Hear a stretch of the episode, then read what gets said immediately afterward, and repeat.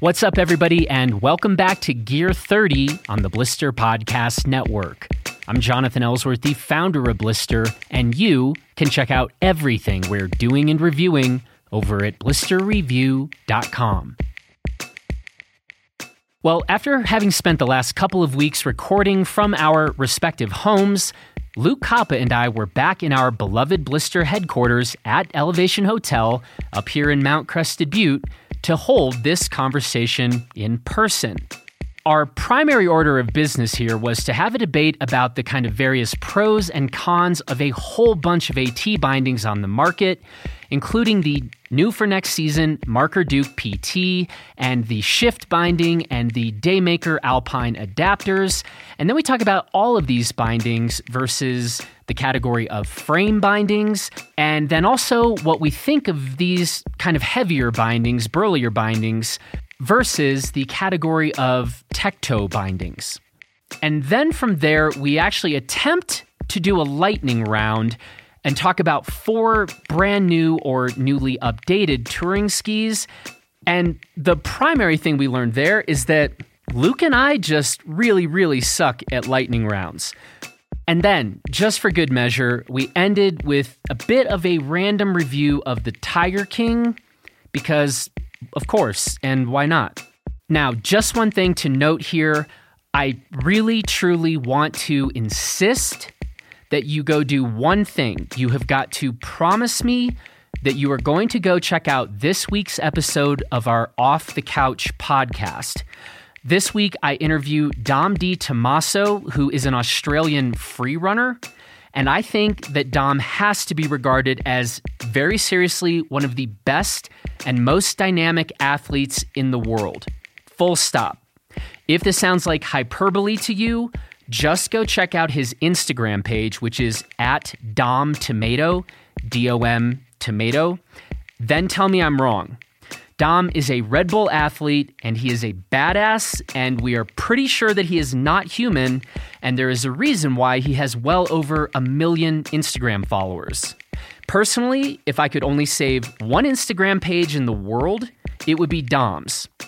Actually, well, it would be Dom's or it would be Hall of Meat which you also should check out if you never have.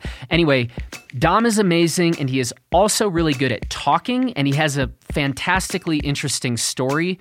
So go check out this week's Off the Couch episode with Dom Di Tommaso.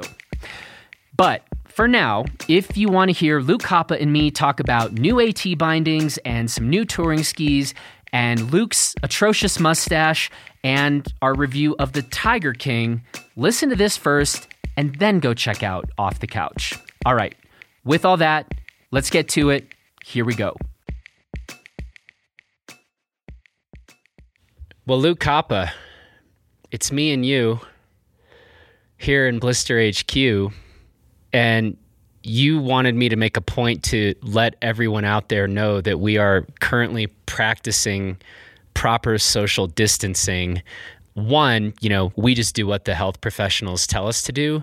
But two, that mustache of yours, I'm not getting closer than six feet away.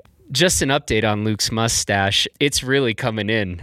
I'm about, I'd say, seven feet away, eight feet away right now, and I can definitely see it. He definitely looks like someone you'd like run into in a real, real sketchy gas station at like 1.30 in the morning and you kind of quickly avert your gaze and just you know try to get up to the to the counter to buy your your soda or whatever you're doing and you just hope he doesn't start shooting up the place before you get out of there that's kind of my review on Luke's current look. Actually, wow, that was pretty harsh. I was just gonna say it's a nice social distancing tool, but apparently now I look like someone you're fearful of. Um, I am. Smile. I'm taking a picture of Luke right now. Tell me I'm wrong, people. Tell me I'm wrong. Um, anyway, um, Luke, how are you? Uh, doing well, all things considered. Um, as you just touched on, I very much look like someone who's been self isolating for over a month now. But I'd say like over a few years. I take that as a compliment then, because really? this, yeah, if but uh, yeah, I don't know. Um, not doing a whole lot, but staying fairly sane. Um, yeah, that's where my life's at right now. Um, I think the other thing, in addition to uh, people probably who were very curious about your mustache, probably the other big question people have is how's your cooking life going? Oh, it's flourishing. Yeah. Um, yeah. Well, the important thing to keep in mind, as I mentioned before, is my baseline is meals with one ingredient or meals that require like one manufacturing process to have them ready. Uh, so yeah, still eating a lot of pasta, but that usually requires at least two or three ingredients. So really stepping it up. Um, today I made a pound of linguine in the morning and finished probably more than half of it by about three o'clock. So yeah, that's my life. I think I may have told this, well, rather sad anecdote, maybe in the reviewing the reviewer episode, my episode of reviewing the reviewer. Like I used to do the make like five to 10 pounds of pasta once a week in grad school. and then things just got so busy in the last decade. Now I don't even make pasta. yeah, that's where I was before. Um, Oh, so this is a so you went from not you gave up on making pasta yeah, to now. Okay. yeah. I mean, you have to boil water. You have to put the pasta in. Uh, that's pretty much it. But um, yeah, also I don't have a really big pot, so I can't really make more than a pound, pound and a half at a time, which is very limiting. Um, but yeah, I have now at least put, I guess you could call it effort into my meals. Um, most people would not call it effort, but uh, yeah. At the end of this conversation, we're also another thing that I guess you and I have both done in this quarantine period is um, on your recommendation, we were actually on a skin track. And I think you were like, I think we were with Drew Kelly, and uh, you were like, You guys watch this Tiger King documentary? Answer no. But um, apparently, Luke's description was compelling enough on the skin track that I went and did watch the whole thing. So I think we're going to talk about that at the end. Um, and we, you know, so we won't spoil it if anybody hasn't uh, gotten there yet. But uh, okay, otherwise, today um, we are talking about some AT bindings and AT binding systems and touring skis. So I guess let's get into it. Let's start with just some of your preliminary impressions about the Marker Duke PT now that I think at least three of us have been spending time. We've actually been getting quite a bit of time on that binding. Um, initial impressions. Yeah, I mean, like after looking at it at Outdoor Retailer and reading about it beforehand, the complexity of the binding kind of threw me off and I wasn't sure what to make of it. But the most notable takeaway I've had so far is just that it has been a fairly stress free experience with the binding. Like, nothing's gone wrong, nothing's been weird. Um, even when skinning on it in deep snow and in slushy refreeze cycles, I haven't had any issues getting that alpine toe piece onto it. Um, haven't had any, any icing issues at all, actually, so far. And then on the down, I mean, so far it skis like a marker jester um, or a Griffon. Like skis like a good alpine binding, um, which is, I would say, the very least that it should do given how heavy it is and complex it is. But I mean, it skis phenomenally well for AT binding that you can skin up using pins. So yeah, I mean, I've I've liked it so far. Probably, I would say more than I would have expected to. I think I either wrote this in a flash review on the site or something, but when I first saw it at Outdoor Retailer, I was immediately out. Just out. Didn't like the complexity of the toe piece. Basically, you pop off the toe piece when you are you well you pop off what looks like would be if you just go look at a regular alpine binding toe piece effectively that pops off and now you just have a tech toe on the front and i don't know i just was like especially coming from a shift where you don't have to remove something i just was like yep i'm out actually using it though it's a very very solid feeling binding so far we have not experienced anything like play in the binding. There is a very solid positive connection, snap on, snap out, and the rest. I like all those things. And then, you know, you I think said like it kind of it skis like a jester. Like I would go a little further just to be clear, like it is a jester. It's not like it's almost or there's a perceptible difference.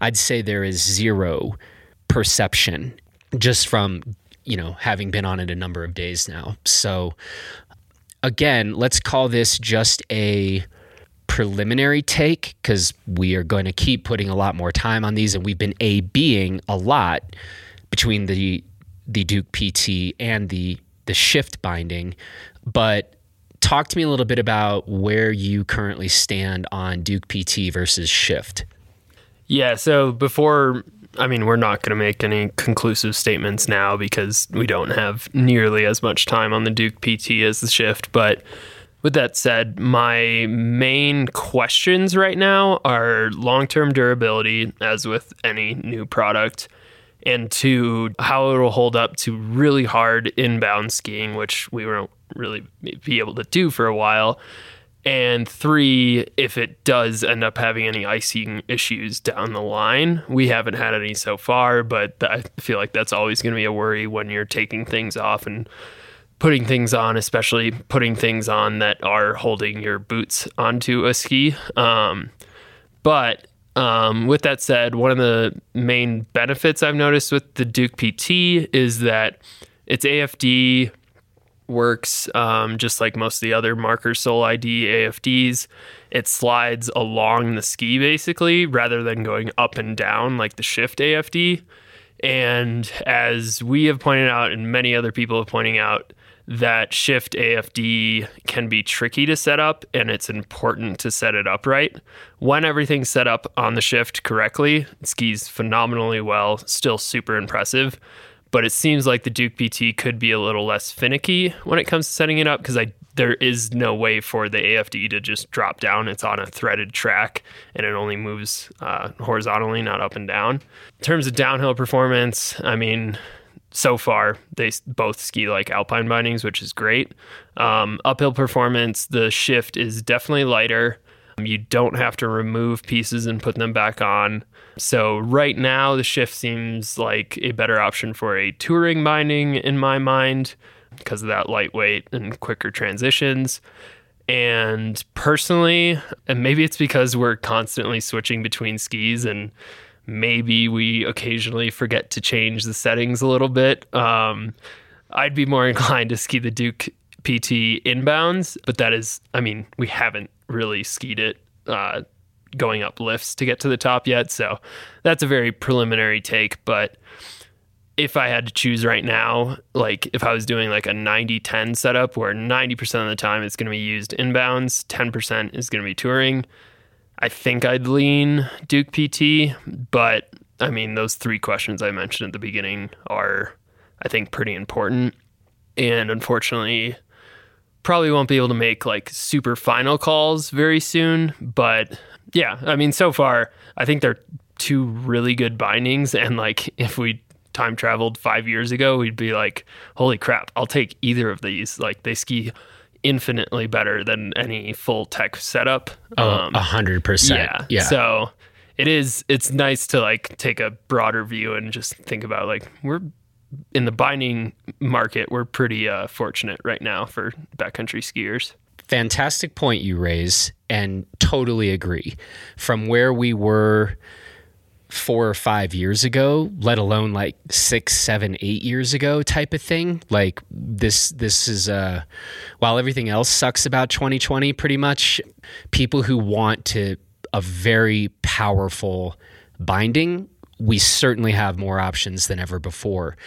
You just said, for example, that if you were doing the vast majority of your days inbounds, you might opt for the marker Duke PT over the shift.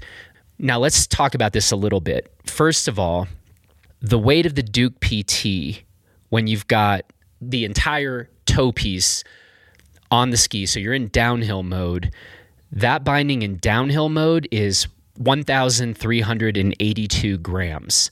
Whereas the shift, whether it's uphill mode or downhill mode, there's nothing you don't you don't pull anything off. So the shift is what weight? Uh, our pair with 110 millimeter brakes was about 886 grams per ski. So we've got 886 on the shift versus the Duke in downhill mode, 1,382. But when you're in uphill mode and you pop off kind of the, the toe piece, throw that in your backpack, that binding is then at 1,073 grams on your feet when you're on the skin tract versus 886 for the shift. Okay. I really do think the the thing to think through is the fact that basically if people are going to be skiing in bounds with that Duke binding and they're thinking about like I guess I'm going to go take a, a slack country or side country lap or something. Well, you have to be basically skiing with a backpack. I don't see anybody like just putting those toe pieces in a jacket or something. Well, the other option is you can actually skin uphill with the toe pieces still on attached to the ski. You just flip them forward and they lock into place. And I've done that once now and I mean, yeah, you have more weight on the ski, but I didn't experience any issues. Kick turns required a bit more kick to them because you've got more weight in front of your toes. Um, but yeah, that's an option. But then you're also dealing with a heavier ski. It's like, well, if you're going si- doing a side country lap, we kind of hope you have a backpack anyway, because where's your Avi gear?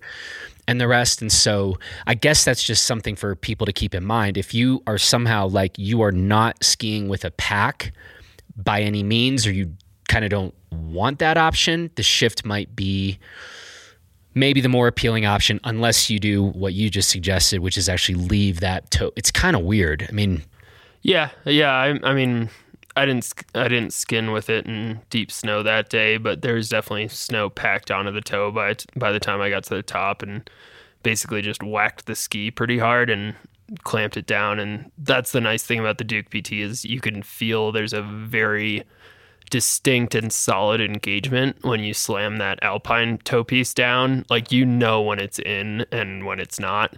Um, yeah, for me, I mean, the toe pieces, the alpine toe piece of the Duke PT, I would say is about the size of like a medium sized apple, kind of. um, I'd say a very big apple. Yeah, I it, it it's not shaped like an apple, so it's not a great right. comparison. But like you could fit it, you could put it in most jacket pockets, um, like hand warmer pockets. Um, it's not, it wouldn't be like comfortable or whatever. Yeah. My, I mean, like, yeah, the space in the pack thing, uh, that's not something I'm too worried about. It's more the weight of it and the transitions um, are the main downsides to uphill travel. And for what it's worth, uh, the cast free tour system that we weighed with again with 110 millimeter brakes in uphill mode, that's another system where you can remove the alpine toe piece. In uphill mode, that weighed just under a thousand grams per ski. So that one is a little bit lighter uh, on the uphill than the Duke PT. It's actually heavier on the downhill because um, pivot toe pieces are heavier. Um, but yeah, I mean, yeah, space in my pack hasn't really come up, probably because I'm usually carrying a camera and a decent amount of gear, so I tend to carry a bigger backpack, anyways. But mm-hmm. yeah. Yeah, I think, you know, given my current setup where we aren't, you know, doing the side country or slack country laps out of the gates, it's like we are either skiing in bounds or we're going touring. I think for that reason, if you forced me to choose a shift or a Duke PT right now, I would take the shift um, because I have a so many days on that binding over the last, I guess, three seasons. I would take the lighter binding. I think they.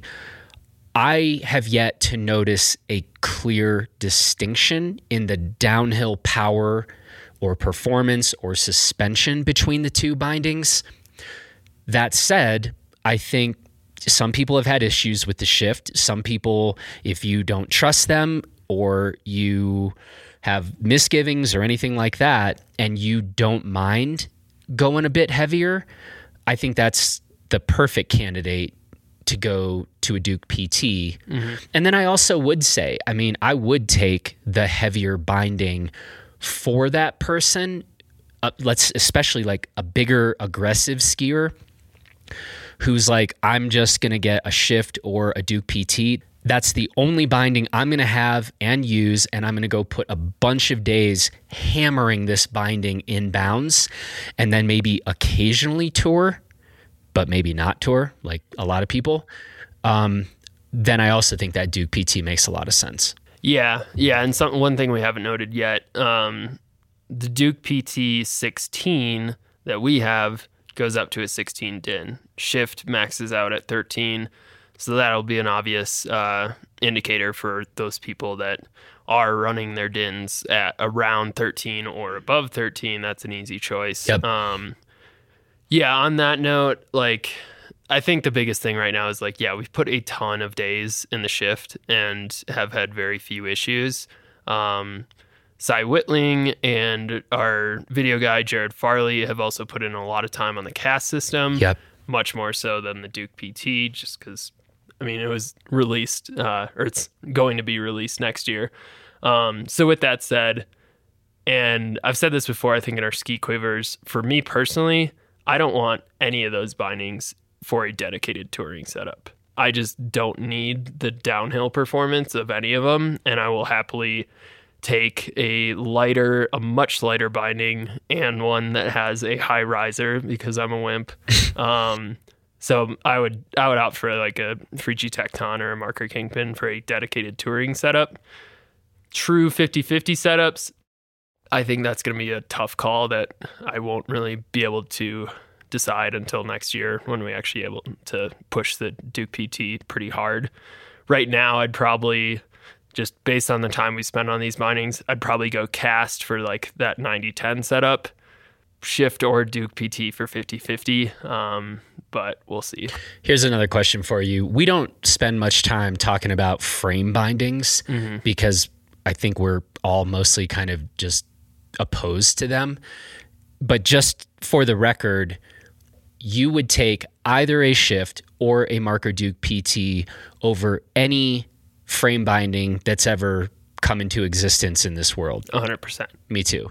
Yeah. I think in like three or four years of our like blister outdoor retailer awards, the like the sayonara award went to frame bindings way prematurely. yeah. Like we had to keep including it over and over again. Next season, yeah, I don't. I mean, I totally understand people that don't have boots with tech fittings. That, and we'll touch on a product yep. later that applies to that. Yep. But if you have a boot that you like that fits your feet with tech fittings, don't buy a frame binding unless you got it for free, I guess. That's a great segue, though, because so we're out on frame bindings, screw frame bindings. If that's what you have, you've got your reasons, cool, but they suck. It's like if you only had like a shift and you didn't want to get into that for some reason, it's like this marker Duke PT is a hundred percent the product that the person who is committed to their frame bindings go this way, full stop. Unless you go this way. So we're going to talk about another interesting product, the Daymaker, right? What do you want to say about that? We've been talking about the Duke PT, the Shift, frame bindings. Now we'll go Daymaker. Yeah, so Daymakers, um, some of you probably saw we posted a review of them a few weeks back. Um, their name is a very intentional play on words of uh, referencing the old Alpine Trekker adapters, which they earned the nickname Day Wreckers because they broke and failed constantly. Um, so the Daymakers are a very similar idea It's a insert that you put into your regular alpine bindings and then you step into the insert with any boot and you can use them to walk uphill. And I've spent a lot of time in them now. Eric Freson's used them a lot, and you started using them um, the other day. and yeah, I mean, I think my main takeaway is like I came into that review having spent the past several seasons exclusively skinning uphill in bindings that had tech or pin toes, and I got very used to that. And I was like, Ugh, like, I mean, I I didn't use Alpine Trekkers, but I did ski in frame bindings for a while, and the most surprising takeaway is that I like going uphill better in the Daymakers than any frame binding I've used. Um, Yep. They, you can read more detail about this in our review and on their website, but basically they have a linkage design. It's not a single pivot point from the toe like every other touring binding on the market, whether it's a pin binding or a frame binding. Um, instead, uh, they kind of relate it to like an elliptical machine, and I think that's a decent analogy. And the result is basically just a much more comfortable walking motion, in my opinion, versus any frame binding I've used, mostly because the pivot point on the Daymakers is right around the ball of your foot. Whereas, like, I mean, even tech bindings, that pivot point is in front of your toes because it's on the inserts of your ski boot. Whereas on the Daymakers, like, yeah, it's the pivot point is basically under the ball of your foot, and it's so much more just comfortable is the word I keep coming back to versus a frame binding where that pivot point is so far in front of your feet and it just creates a really awkward walking stride in my opinion. So yeah, I was I was very happy with how they walked uphill. Um, they our pair weighed in at about 738 grams uh, per adapter, which is, I mean, heavier than most tech bindings themselves on the market. And then Yeah. you have to account for the fact that you still have your alpine bindings on your ski. So this is not a lightweight setup, but you do get to ski in your not even like a touring binding that skis like an alpine you alpine binding. You ski in your alpine bindings. Um, and there's definitely like a bit of subjectivity there but stepping into the bindings that you use to bash out laps in the resort all the time is just kind of comforting um Hell yeah, it is. yeah And my knees, turns out, love it. Mm-hmm. Um, which I'll talk about in a second. But yeah, yeah so you get to ski in your alpine bindings um and eric and i's takeaway was basically that there are several different categories of people that should be checking out daymakers First off, um, I think the people that can't afford or don't want to buy another boot with that has tech fittings, so they could take advantage of a Shift, a Duke PT, a cast system. Those people make a ton of sense for the Daymaker system.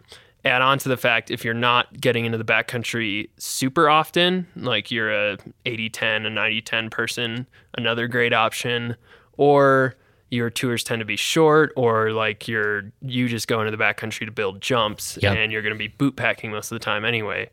All those people I think make sense for the daymakers. Also, it's just like this is a, probably a bit of a niche market, but when people are coming into town to visit and like like I've got a friend who like he took his A- Avi one course a while ago, but he's never bought a setup because he couldn't get into it, and he's in town visiting. Like I can just lend him the daymakers and he can go use them. Like that's super nice too. But yeah, I mean, I would definitely not, just like with the shift and the Duke and the cast system, I would definitely not pick them if all I did was go backcountry skiing. Like you can go with a s- so much lighter setup for that. And they do take up a decent amount of space in the pack. Um, I think I related them to the size of a uh, phone from the 70s yeah. um, which I think is actually pretty a pretty good uh, comparison. So you need space in your pack. They're heavy, but overall, for what they are, I was pretty impressed, and I do think there is there are several uh, sort of mini markets for them. I think for people who really are just on a budget and you don't you you can't buy a second boot, right? So you just have your Alpine boot or whatever. I think it's a really good option actually. The other day when I was skiing them now granted, I was I was touring on the new Völkl Katana 108, which is a ski that weighs like 2,365 grams a ski, I think. I definitely like Luke when you and I started walking. I was like, "Whoa!" like, but but was but uh, the day before, I think I had been on an actual touring ski with a marker kingpin. So I went, which which in my opinion is a it. I was actually on the new 4FRNT Raven, which we'll talk maybe a little bit about, but that Raven with the kingpin, in my view, for me, that's like an actual touring setup, right? And so those first steps go into a very heavy Katana 108 with a Griffon with a Daymaker on top of it. Very heavy setup. But the definitely the thing I noticed is like I got used to it pretty quickly. Mm-hmm. Like it didn't feel the whole way up like what the I just was definitely moving a bit slower. Mm-hmm. But um I could see, and this is what I told you kind of at the top. I was like, I could definitely see getting used to this. Mm-hmm. I do very much think with these touring setups, there's a whole lot to be said about just getting used to whatever system you use. That said, I'm still going to make an argument about knees in a minute, I think. But yeah, it's not this wildly elegant system, if that's your thing. But there's a functionality to it that, again, if you for the scenarios that you've already laid out pretty well, I think they can make a lot of sense for a lot of different people. Mm. So one thing that to just try to provide a little more context and then we'll we'll be done with bindings to try to help people. We've been talking about Duke PT, the cast system, Duke versus Shift, the Daymaker adapters. I guess to try to make this a bit clearer, I want to help people understand like okay, you guys are talking about some like very heavy ways to walk uphill. So, like in terms of bang for your buck, or what am I really gaining by going to one of these systems? Let's just throw out there a really good AT binding. I have in mind, in particular, a marker kingpin. Like, why make that jump up? You know, because as I've been cycling through, like Duke, Shift, Daymaker, and Griffon and Kingpins, I've got some thoughts on this, but I'm curious how you would, you know, because you hear a lot of people, right? We get these comments on the site that's like, you guys are dumb. Why are you doing this? Most people should be just like in a Speed Radical 10 or, you know, a G3 Ion or something. Yeah. For me, um, especially like, I know we just mentioned like for backcountry touring, but you, I mean, there are a lot of people out there that use their backcountry setups in the resort. Um, and in that scenario, one of the most important things to me is the fact that the shift, the Duke PT, the cast system, and a Daymaker with an alpine binding all offer the certified release characteristics of a regular alpine binding tech bindings, even the Kingpin and the Tecton, which have alpine like heels but uh, tech toes, you don't get that. Uh, I mean, I mostly think of it as like peace of mind of a binding that you know is tested to release like your alpine bindings. So that's a big factor for me. And then the other thing is if I'm skiing powder or corn, a kingpin or a tecton feels very similar to me um, versus a duke pt a shift or a cast or even an alpine binding.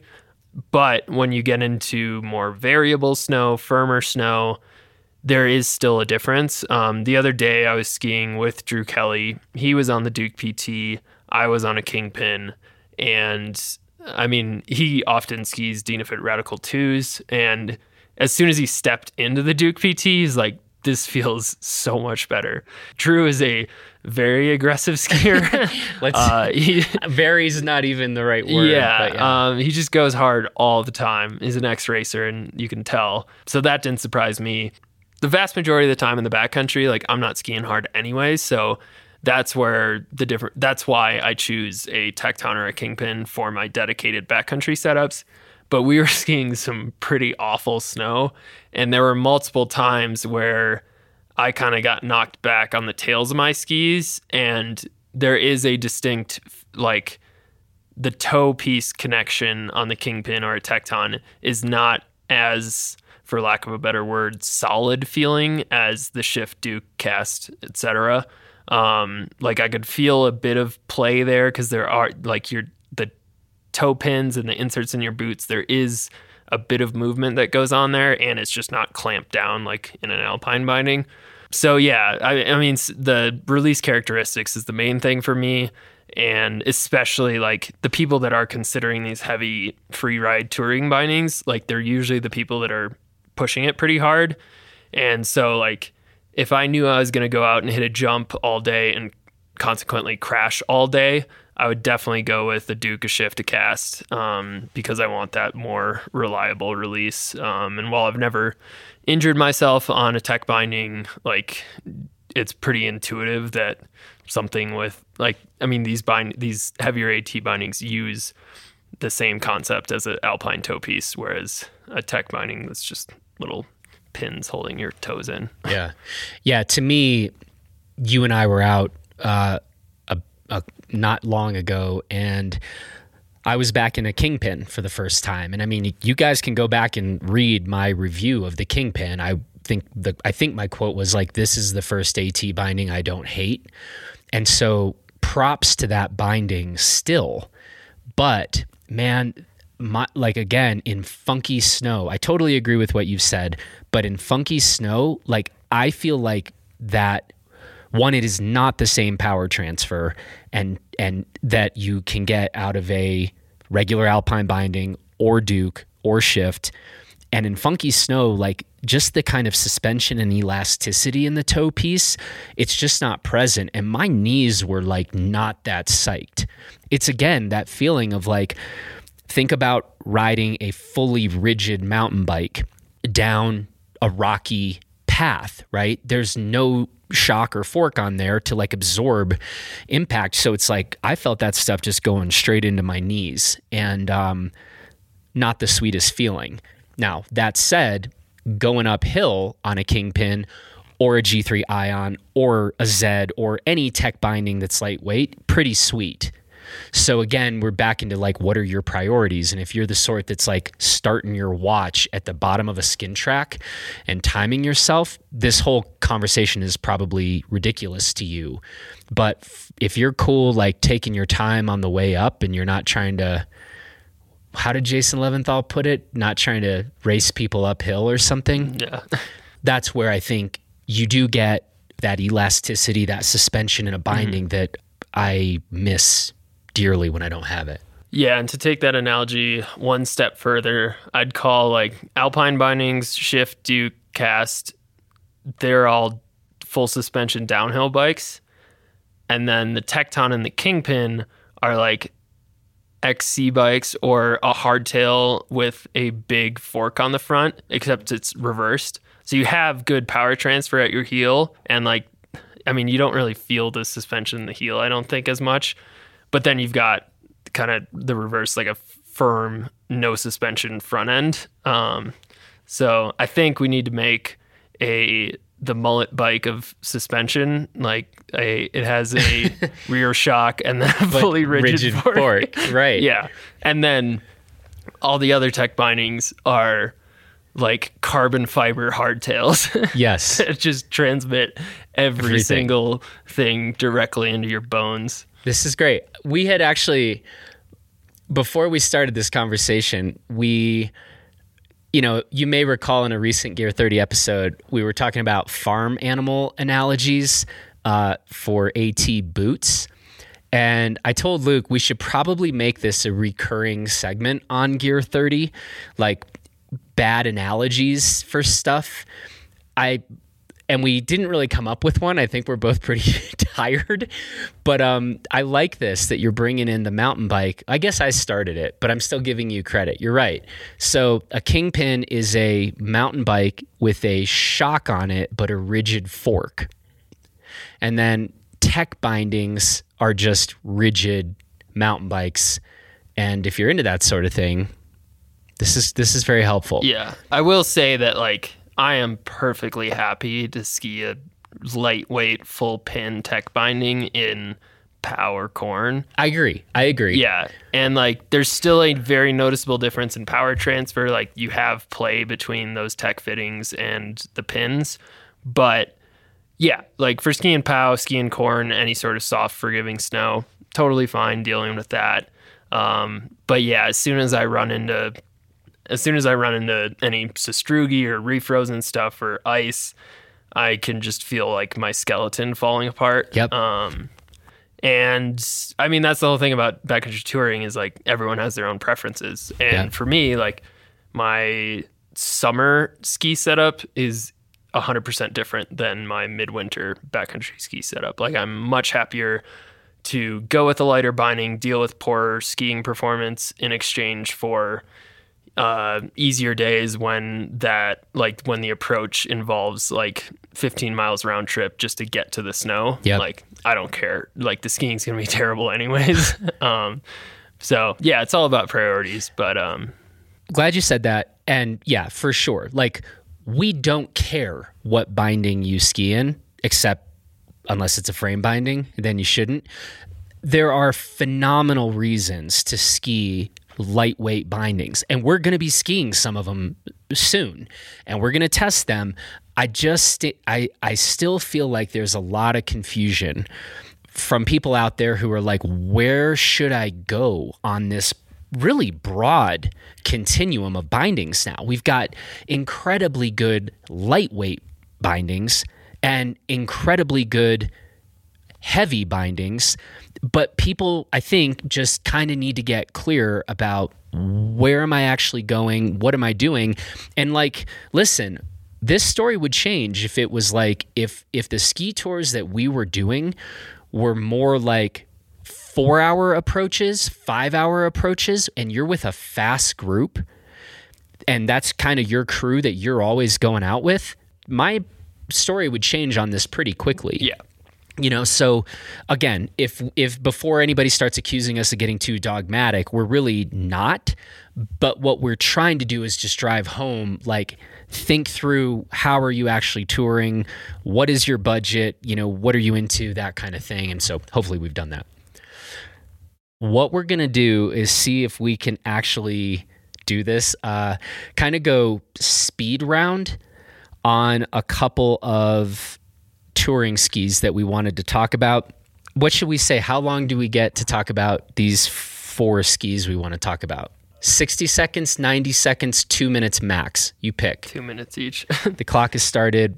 What do you want to talk about first? Uh, first one, um, the J Ski Slacker. Um, uh, earlier this winter, you had Jason Levinthal on, and a bunch of people asked him when J Skis was going to make a touring ski, and he basically discussed how he hates touring And walking? yeah, and like I agree, Jason. Like I hate walking, um, but I do love skiing. Um, but anyways, they came out the Slacker. It's a 110 millimeters underfoot ski that uses the lightest construction of any of the skis in their line. Typically, J skis have been pretty heavy, mostly because they use a almost full maple core. Um, maple's a heavy wood, so the Slacker uses mostly aspen with maple uh, right next to the edges.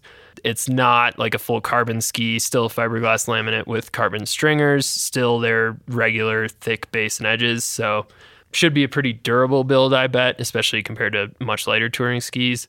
It's not a particularly light touring ski. Our pair is coming in at an average weight of around 2,050 grams per ski for the 188 centimeter version. Which, for the record, is almost exactly the weight of like a Rossignol Soul 7. Exactly. Yeah. Yeah. So, like a few years ago, we were kind of calling skis in that weight class like 50 50 skis. And I think, like, for true 50 50 use, that is a pretty good weight. And honestly, after my first few days on it, like, the first thing I thought was like, I really want to ski this while there's lifts running because I think it could be a really fun, lightweight inbound ski. Um, as a backcountry ski, I mean, we've been talking about all these various weights. Like, I didn't notice a huge difference in me getting much more tired on that setup with a kingpin versus much lighter skis with lighter bindings. Um, it has nice suspension, uh, and the really fun thing about it is it skis like Jay's other skis. It's a playful, easy, intuitive option that I think most people will get along with. You almost made it under two minutes. I gave him a silent 10 second countdown that you guys didn't really see, but that's pretty good. Yeah, well, I feel like I still didn't do it justice, and two minutes is dumb. I know. Um, we just got to keep it moving, though. you can Um, read my flash review for more on it. read Luke's flash review for more on it. And um, yeah, that's definitely a ski we're going to be spending quite a bit more time on. We do need to say something. We can't we can't talk really about it, but we can kind of talk about it. The top sheet for this ski. yeah, we can't show it yet. It comes out in August along with all of Jay's other new skis and graphics. But it's so they're marketing the Slacker as the quote least nerdy touring ski on the market. That's not what we said. That's what J Skis said. So if you, for some reason, have a problem with some company thinking that touring skis are nerdy, don't take it up with us. And also, don't be so serious. Hey Luke, um, can I have time for a rant here? It's your podcast. That's true. Um, yeah, to people out here, there there weren't many comments, No. but there were a couple comments. What? So yeah, J Skis called this the least nerdy touring ski out there, and apparently some people this hurt their feelings. And to those people, holy shit! Like you have the softest life.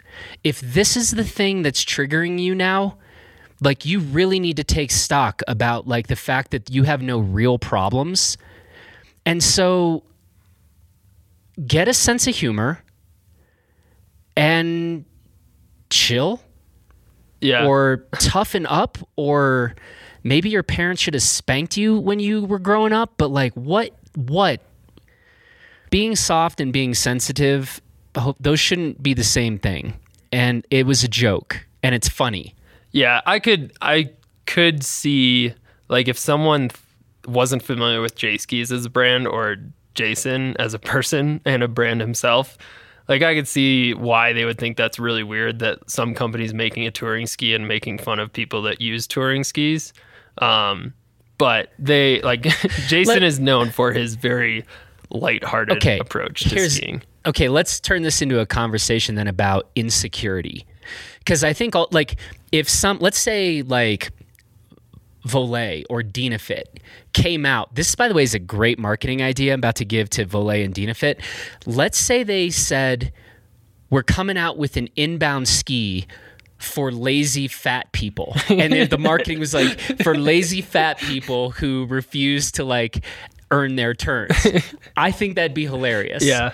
You know what I wouldn't do? Would be like, How dare you, Dynafit? Like, it's like if you love something, like just be confident in your love. Feel good about the fact that you love something. And if somebody else doesn't, don't get triggered. Either laugh or just move on. But to take the time to leave a comment about it, my God. Yeah. Y'all Yeah. are soft. Is this like, it's got to be some 20 something. This has got to be some younger. Oh, I highly doubt it. Really? no 20 year old cares enough about touring to get offended about someone calling it nerdy. By the way, don't you think this is a great marketing idea for Völkl Oh, yeah. Dynafit, the like for lazy fat people who Yeah, they should 100% do that. you guys can have that one for free and we will we will promote that advertisement for you um, even though we don't ever promote advertisements Yeah. so somebody should run with that one All right. Well, that was a good two minutes. don't be so sensitive people just don't be so sensitive it's fine the world is fine um, Well, not really, but oh no the world is terrible. That's right. The world is terrible and everything is falling to pieces. You should be more worried about that sort of thing not jay making fun of touring skis or people that tour and the top sheet will definitely. If you're mad about the Yeah, if the you were description, triggered- you're not gonna like the top no sheet.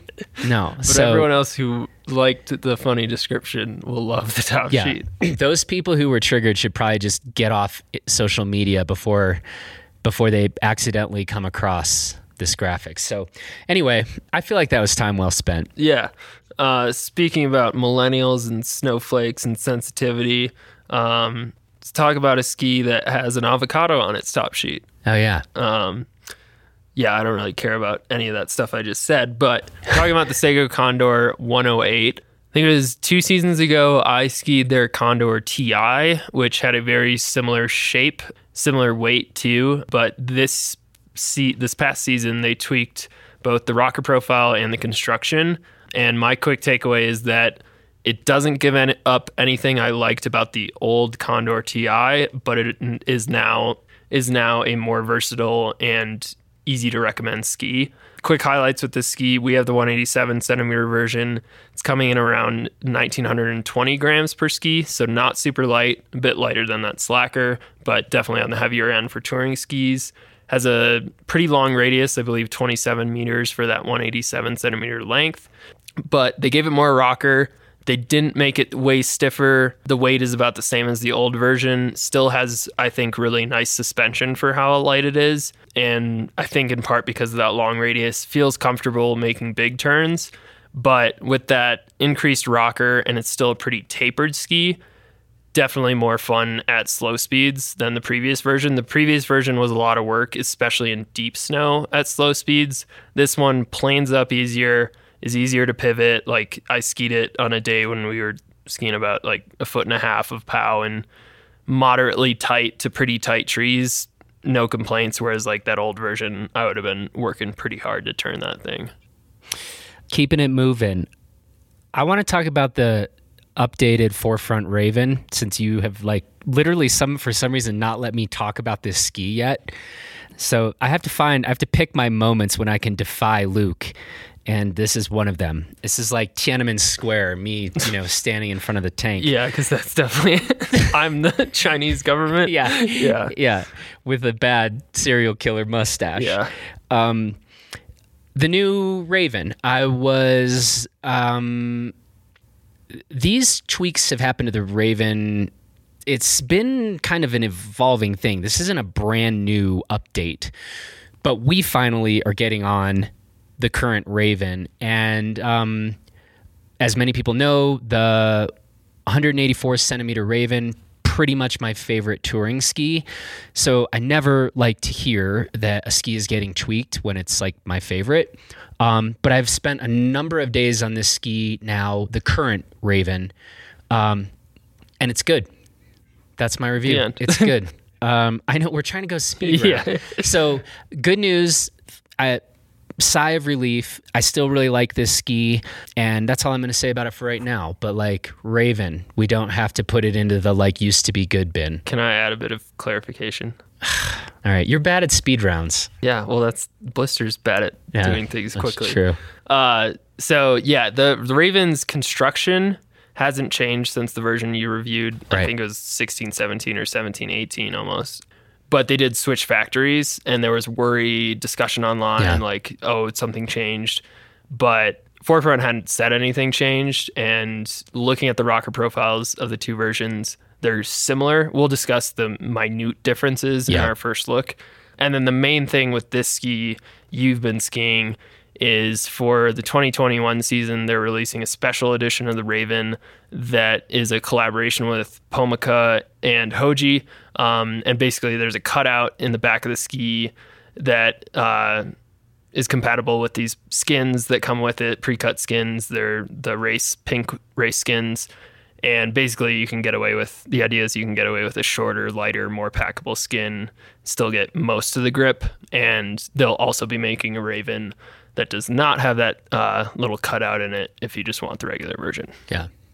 I hear the Hoji Pomoca collab is called the Pahoji or the ha- Hakoma.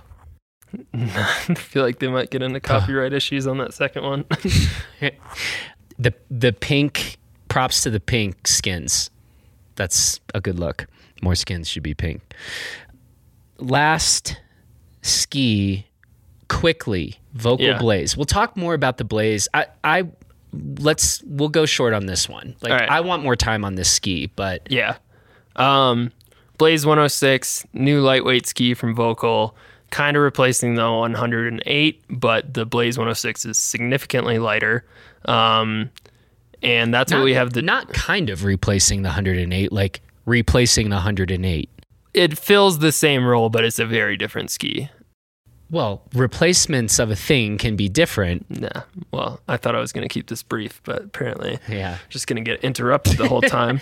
um, yeah, it, our pair, we have the 186 centimeter version, coming in a, somewhere between 7, 1790 grams and 1785 grams. So again, not super light, but very light for any ski you take inbounds. I didn't think I was going to like it.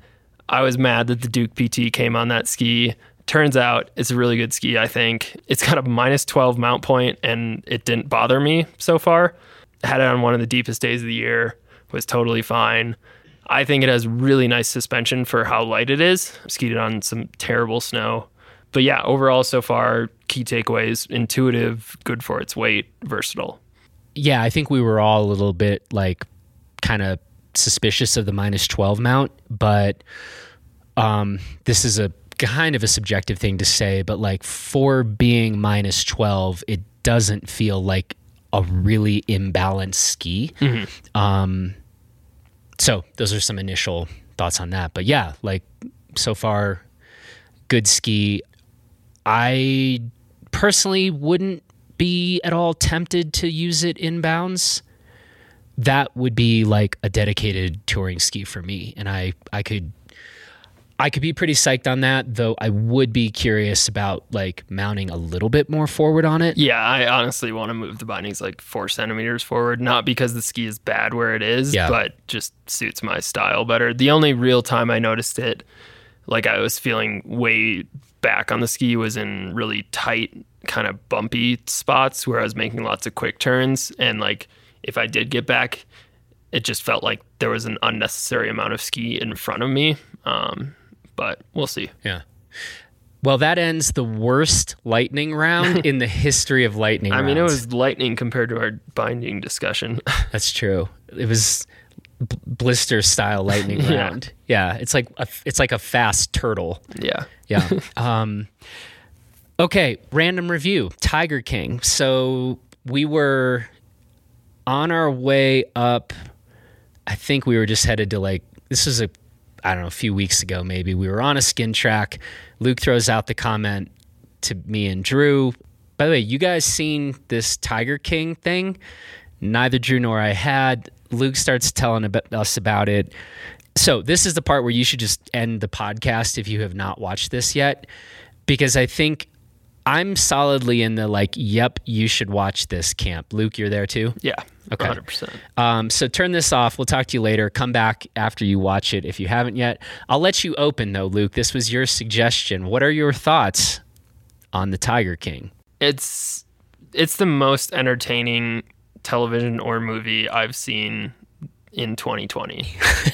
and like granted I haven't seen a bunch of amazing films or TV shows, but like just at every turn they and it's all it's a 100% true st- well like it's a documentary so like it's not like they're making this up as they go like every scene i'm like it can't get any weirder or these people can't get any stupider and they just prove me wrong every time Yeah. and like you seriously could not write this plot if you were trying to make an No. entertaining fictional story about individuals who own big cats and their weird weirdly passionate squabbles with each other Yeah. and murder and death and drug use and conspiracy murder conspiracies like it has everything if this if this was just if this was just a like a fiction bit of fiction that came out i think it would be panned as the dumbest least realistic yeah. you know series ever to come out. I mean so in fact like i think i'd gotten into the maybe second or third episode and i remember texting you this. I was like I'm going to get to the end of this, and the last thing that they're going to show on the screen is just a black and white screen with letters that are like, Dear stupid viewer who just watched all these episodes, of course this is fake. yeah And the fact that you thought this was real proves this is a litmus test, and you failed, and you're an idiot. Yeah, but as you like keep learning more about these characters, you're like, yeah, all of a sudden I see why he would do that, or I see why she would respond like that because they're unstable people. Yeah. and yeah, I mean, in a time where a lot of us are unsure and like not sure what we're gonna do with our lives. Like, if you want to feel good about yourself Yeah. and where you're at, watch this show. Okay, couple questions. Did you have a favorite character? Yeah, it was either the campaign manager or the person who got their arm ripped off. Um, campaign manager was my answer. Did you steal my answer, or would you? No, we we discussed this before. We were uh, almost everyone I've talked to is on the same page in that regard. Oh, they are? Okay. he's like the only sane person on the show. Yeah. Campaign manager, I feel like, is our proxy, like, of all of the insanity going on. And you're right. Like, the person that got the arm eaten by off by the tiger Yeah. or whatever. Ac- Now that I think of it, most of the employees at Joe's place I actually liked. Um, I, But just like by the time the campaign manager showed up, it was just like I just felt like I was like watching car crash after car crash. And it was like he was the first person that walked into the show and was like, yo, this is car crash after car crash. Yeah. And you're like, I know, right? Yeah. Thank you for like somebody here. yeah, I think his first line was, "I was Joe Exotic's campaign manager, and it was the worst experience of my life." like, finally, Yeah.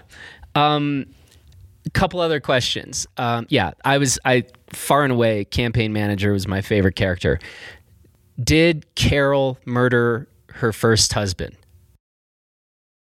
I I mean, seeing as we're conjecturing about this on a gear podcast and I don't know anything about the actual investigation, I have I guess I would just say I have very I have a very low opinion of her as a human being. Yeah. And it would not at all surprise me if it if evidence came out that she did murder her first or second husband, whoever it was. Wasn't it the first? I thought she might have. I don't know. I, c- I Oh, there were a lot of You're right. husbands and wives. There's a lot it. of husband, there's a lot of husband and wives Yeah. in the show. Um, you're right. It actually may have been the second, but how much money would you wager? that she did. Yeah. Uh, I'm not a betting person, but somewhere between fifty and hundred dollars. I think I'd bet a thousand bucks Yeah, that she she and the whole meat grinder conversation. And the sardine oil conversation and the sardine she did it. Yeah. she did it. Um i got a thousand bucks on that. Okay second question.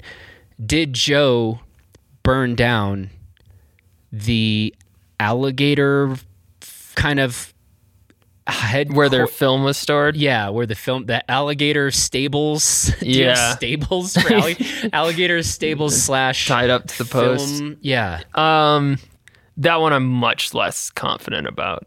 I could see like he made a lot of enemies for good reason. So I could see someone coming in and burning that down. But the fact that they only burned down the part with just alligators and film from their reality show is pretty suspicious. i think he did it Yeah. And that scene when he was like at his lawyer's office, where the lawyer's like, "Yo, um, ixnay on the you need to make that film go away, nay." Yeah. scene, like he did it. So Yeah. I think he burned it down, killed all the poor alligators. Um, Yeah. He didn't show a lot of remorse when they were filming him explaining the situation for their yeah, their TV show. yeah. Um, did you have like either a favorite scene or most surprising scene? Um, one that stands out as just like, like a lot of it, a lot of the stuff they do is, it's funny, stupid. Um, but the scene for his when he married the guy after Travis, two months after Travis had died, invites Travis's mother. Um, that that wedding, but also the funeral, like they, you could sub that in for a scene from The Office, like first season of The Office when it was all just cringe material Yeah. like that was so uncomfortable. That that one was one of the more memorable ones for sure. Yeah. By the way, if you ever get married, I definitely want to sing at your wedding. No. No. Um, I need to start thinking about how to make this happen because now he's going to probably have security. Yeah. Um, We stopped at the door. okay. Um, for me, definitely the most surprising and shocking moment was poor Travis, man. Yeah. When poor Travis was trying to make a point about how you can't fire this type of gun when the cartridge isn't in. It's a good lesson. You know, it's like if I if we if I just had a time machine, it can be like, "Hey Travis, I got a different way to prove your point. Point the gun at the dirt. Literally anywhere else. Literally anywhere else, Travis. Any literally anywhere else. Thankfully not at the campaign manager, but there's only two places in the world of an infinite number of places you can point that gun to prove your point. It's a good lesson. Yeah, I mean, I was also like, kind of. I think there's an argument that could be made that that was not an accident, which makes Ah. it even more sad. Darker. Um, but on a lighter note, if you you've kept listening to us and you haven't watched it yet, or you want to rewatch it again, which I would also recommend. I think I've done it two and a half times now Oh, wow. with other people because other people hadn't seen it. Just Google Tiger King drinking game. Um, whether you're looking for an activity for your Friday night or Monday or Wednesday, because days don't matter anymore, um, it's very entertaining. Can you tell us a little bit? Um, I mean, there are a lot of rules. Um, anytime anyone swears, Oh man. anytime anyone says Carole Baskin's full name, anytime those are all like single drinks. Um, anytime a Joe Exotic song comes on, Oh, I think man. Mm-hmm. you have to take a few. Um, anytime someone is uh, attacked by an animal, you have to, I think, finish your beer. Um, Anytime somebody's doing an interview without a shirt on. Oh yeah, that actually Is is, it one really? thing. Yeah. um, also, like anytime you see Carole riding around on her like leopard print bike, Oh, man. like just cruising around, you have to. Um, yeah, there. Are, it's a it's a very fun way to pass time for sure, but uh, dangerous also. the the last thing I think I'm going to say is on our skin track. It sounded like, or no, it was the next time we went touring. Me, you, and Drew Kelly. I told you I'd watch. I'd either watch some of the episodes or all of it. Drew was. Drew's a little cerebral. I don't think Drew like rolls Tiger King style. So I think he was pretty out. He you had not sold him on your description. I did sell him though on it. And he and I think my point was, and this is I guess we'll end with this. I really do think the documentary was exceptionally well done. You know, there's always a question of like any documentary, like, well, okay, we have footage. We're only getting to see like whatever footage they actually were able to capture. But I do think I think the hard part is like I think Drew was like, well, I don't want to watch this if it's like everyone is stupid and evil. Well, then there's nothing to learn. I actually do think the documentary makers did a fantastic job of the whole like show don't tell. And that's why I can, after watching the whole thing, still ask you, like, do you think so and so did this or that? Or how do you size up these people? And I think they did a good job of like still allowing us to process and think through mm-hmm. like what in the world. Yeah, So yeah, good job, documentary makers. Yeah, and if people like Tiger King, it's not nearly as good, but there's another Netflix documentary called "Don't Fuck with Cats." um, but kind of similar in that it's a documentary and it involves a lot of really really dumb people um, making s- really stupid decisions. It's not quite as lighthearted, but It's darker than Tiger King. I mean it's only Have about you- murder. Have you watched the whole thing? Tiger King? No, don't. Don't fuck with cats? Yeah. Okay, because I know of it. I I Yeah, I mean that one's like full on about murder. Um, Yeah. Whereas Does everyone have Joe a Exotic, mustache that's like just that's just murder's just a the, the appetizer, like the side dish. There's so much more. there's to a lot it. going on. Yeah. Okay. Okay. So in your opinion, don't fuck with cats. Not. It's not as magnificent No, I mean, as Tiger. yeah, Tiger King. King's in a league of its It own. is in a league of its own. you just, I mean, that plot line is Yeah. just incredible. Okay. So are you? Should I? Do I have to now watch? I don't really want to watch. no, I'd say just like once you run out of other shows and movies to watch. Okay. This has been helpful. I like that our we were like we're doing this in 30 minutes. We're going to get quick in and out. Never happens. It's almost an hour 15 in. We tried. um, we tried, but some, we all have our strengths and weaknesses, and other people's strengths are speed rounds, and um, that is not ours. Yeah.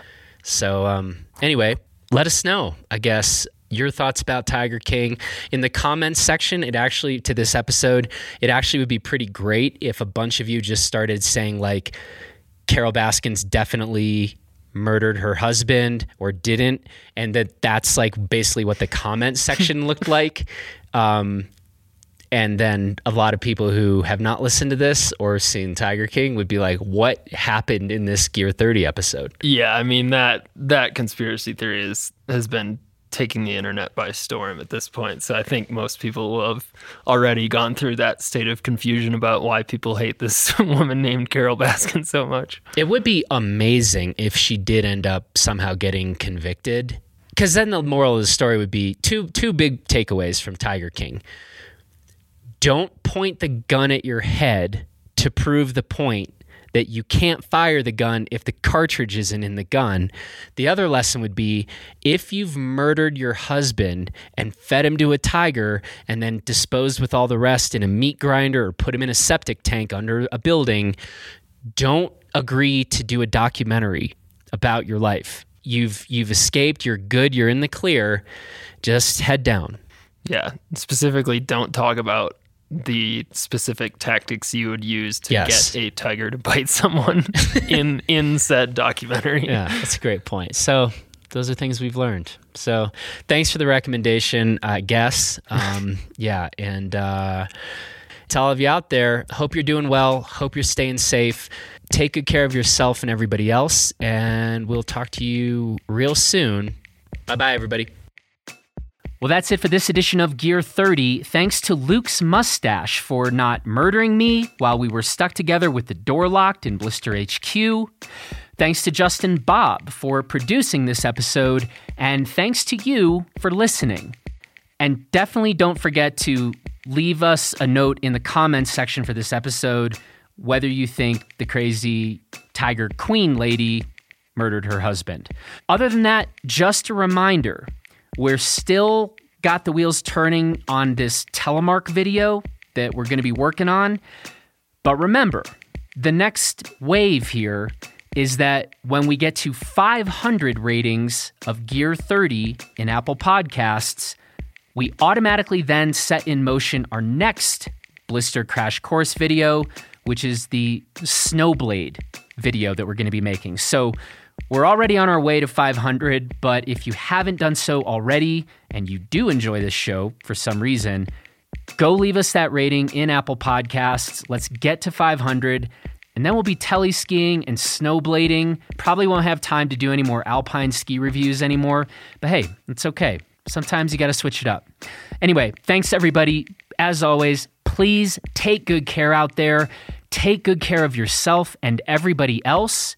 We will talk to you again next week.